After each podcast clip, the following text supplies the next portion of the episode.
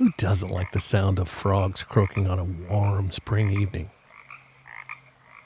Just after a spring rain, many of us can hear this tiny animal calling to their friends and especially calling out to find a new mate.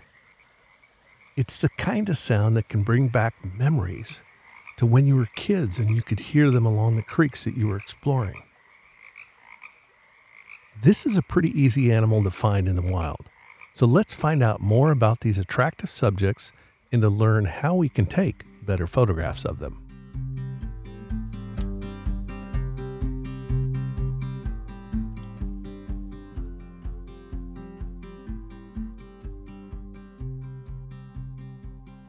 Hi, this is Terry Vanderheiden bringing you the Nature Photography Podcast. In this episode, we'll work with Pacific chorus frogs and learn some tricks to photographing them, how to find them, and how to work with artificial light to create realistic scenes.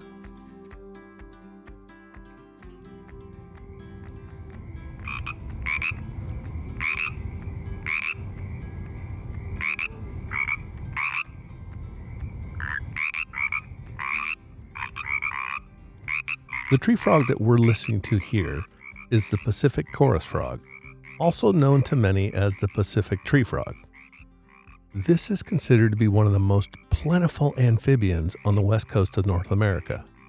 They can be found anywhere from Baja, California, all the way up to British Columbia and as far east as Montana. While it's sometimes referred to as a tree frog, this little guy seldom ventures up trees. It'll mostly stay near the ground. While his little suction cup feet can propel this frog on just about any surface, it's in shallow creeks and ponds that are the home of choice for this guy. They can be found as either brown or green, depending on the background it's living in. One of the keys to this frog's survival is not being seen as easily, so the ability to change his own coloring is a big asset.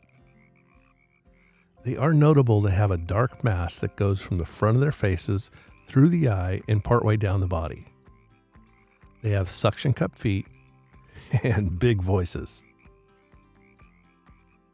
When you find several of them making their telltale ribbit sound, it can almost be deafening when they all get going.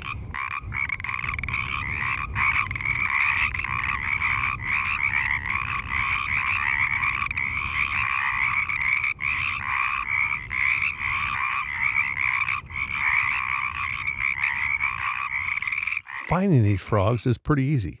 Go looking in the early evening in the springtime, anywhere from January to June, depending on how cold it is in your area. Just go out to an area that has some shallow water, be it a pond, creek, ditch, or whatever, and sit quietly and listen. I've enlisted the help of my good friend and fellow photographer and natural history enthusiast, David Bozsik.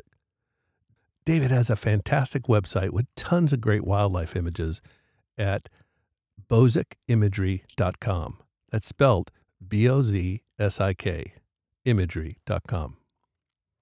I asked him to tell us a bit about finding the Pacific chorus frog.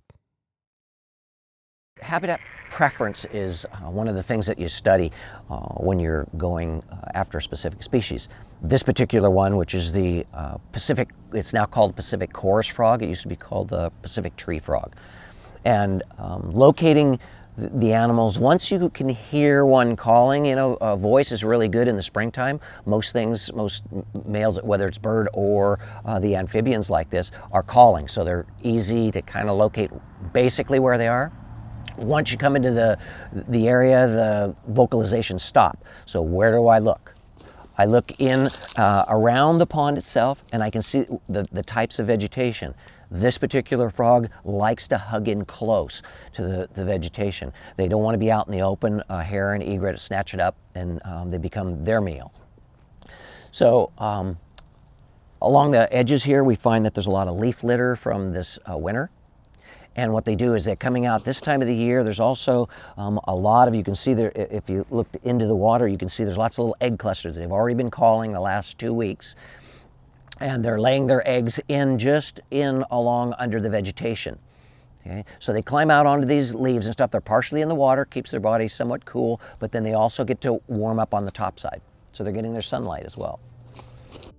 Once you've located a Pacific chorus frog, or any other frog for that matter, you're going to want to photograph it.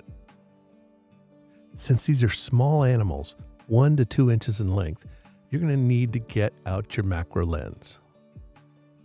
This is a specialized lens that not everyone owns, but it's really worth adding to your equipment list just for how versatile it really is.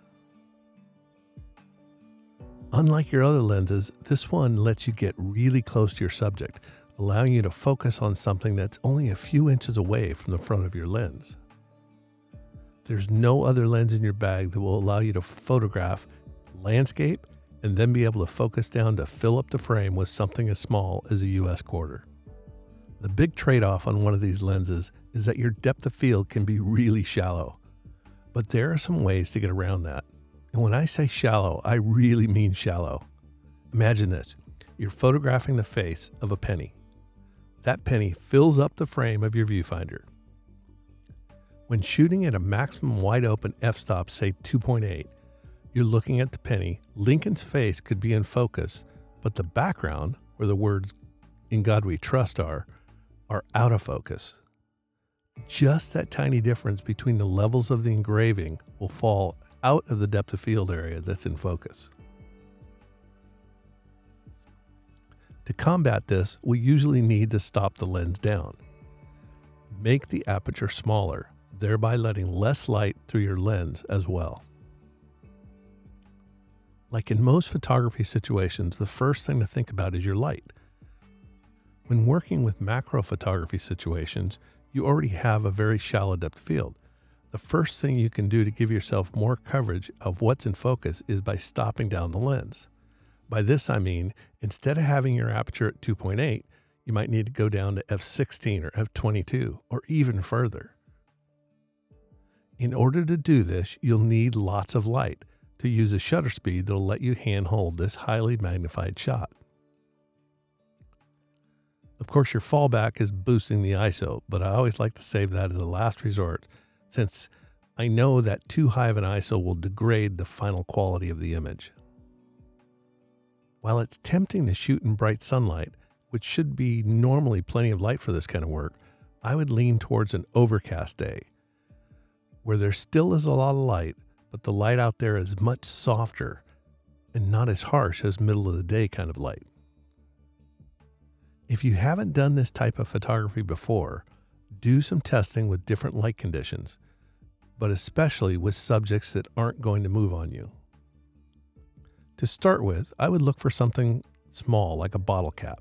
This is small and about the size of a very fat Pacific chorus frog. Set that bottle cap on some leaves or on the ground or rest it on a sturdy plant. Try getting some shots of it, making sure that your depth of field covers both edges of the cap. Now get closer and take some more. You should get to the point where you fill up the frame with the bottle cap and it's all in focus. If you find your depth of field is still too shallow and you have your lens stopped all the way down, try moving back just a bit. All lenses will have a breaking point, so to speak. Even a high-end macro lens will have a limit to how close it can focus. I like to know what that distance is and learn what those limitations are. Here's how I do it. If you're listening to this podcast, you're likely into photography. Coincidentally, so am I. I'm Terry Vanderheiden, full-time professional photographer.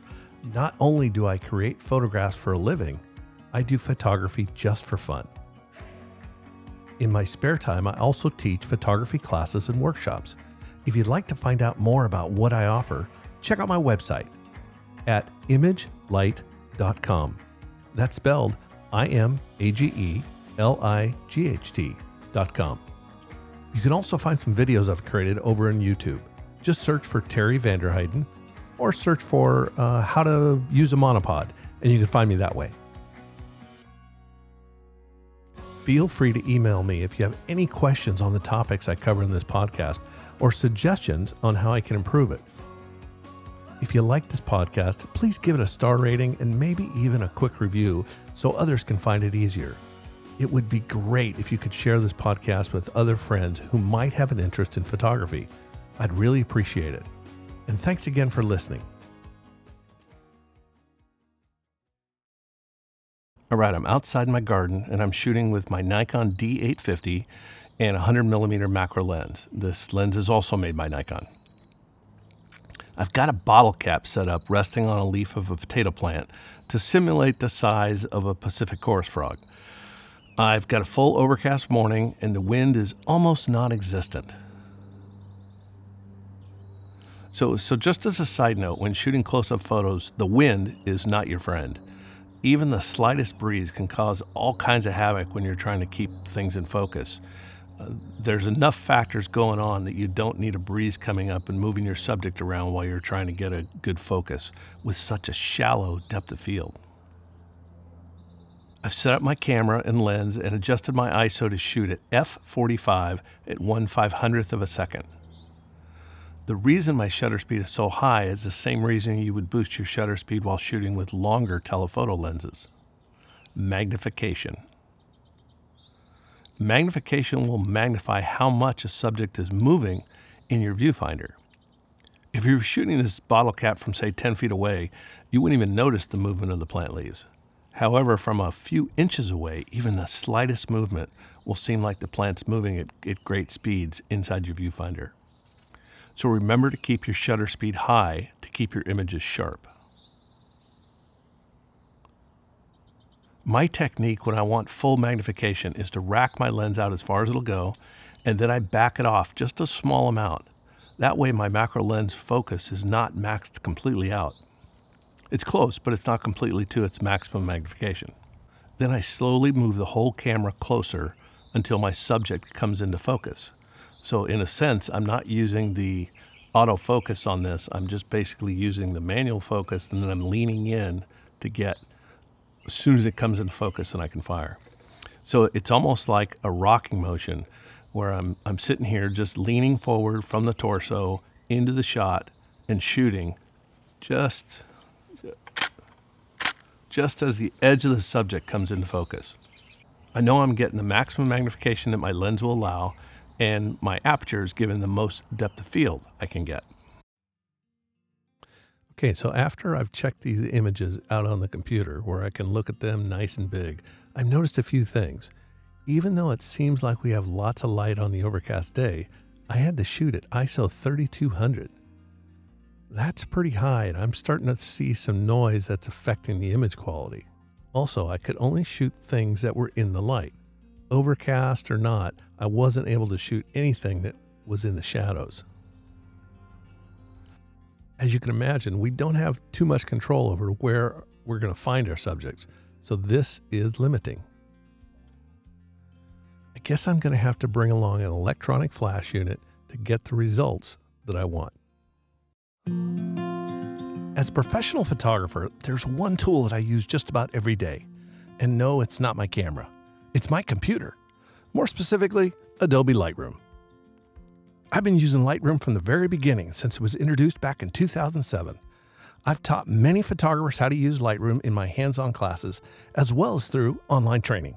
I feel this program is the best available for organizing my photographs so I can find a certain image among thousands that I've shot over the years. I especially like it for processing my raw photographic files.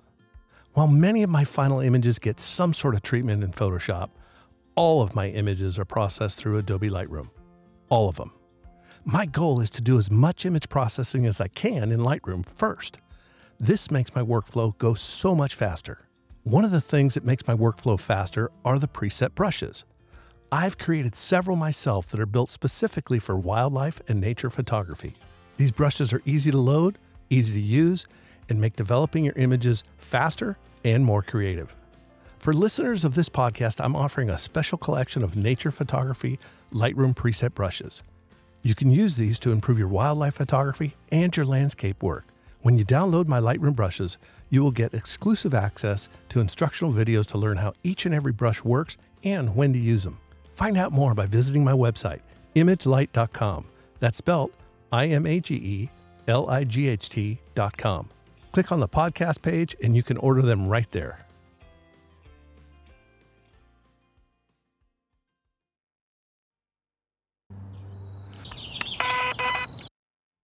All right, I'm back outside, this time with my flash. And this time my camera is set to a shutter speed of 1/250th of a second. The lens is set at f/45, and now my ISO is down to 200. So this will give me a much cleaner image. Since I know my flash is going to go off at least at 1/1000th of a second, I don't have to concern myself as much with the shutter speed. It'll stop the motion even at the high magnification.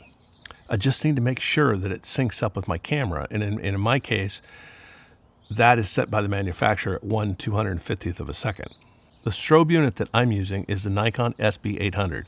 They have newer models out, but this seems to work fine for this application. Here's a note about flash units. You can get many other inexpensive off-brand flash units, but if you go with a unit that is manufactured by your camera maker, then it will just be easier to use, since it's paired with your camera from the get-go. Now in this case, I've set my flash on manual and set the power to half power.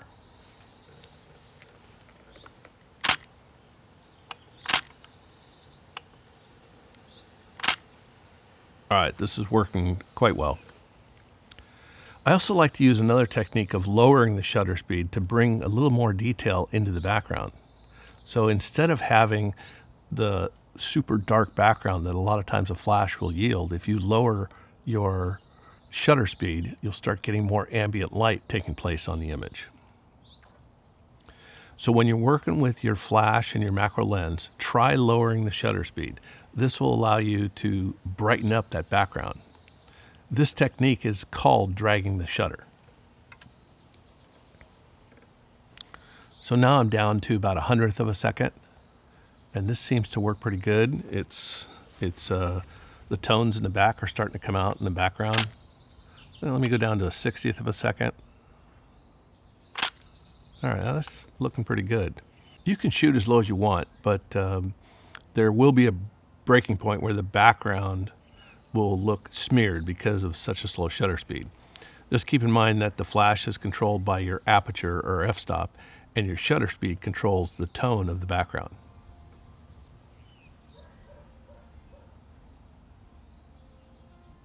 Time to go find some Pacific Chorus frogs.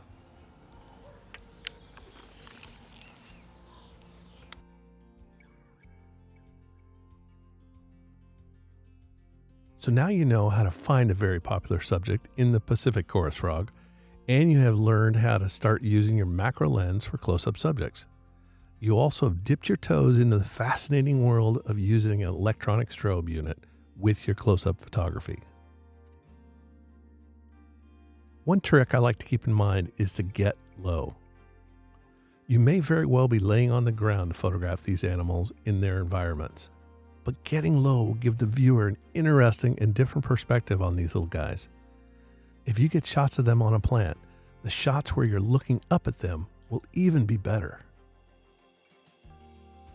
So now there's nothing stopping you from getting your own Pacific Chorus frog photographs, so go out there and do it. Next time on the Nature Photography Podcast, we're going to tackle the challenge of photographing the tiniest of birds, the backyard hummingbird. While these delightful little creatures are easy to attract to a feeder in your backyard, they're not quite so easy to photograph. I'll give you some tips on photographing them, as well as some advanced techniques on getting great hummingbird photographs. Until next time, this is your host, Terry Vanderheiden, with the Nature Photography Podcast, sponsored by ImageLight.com.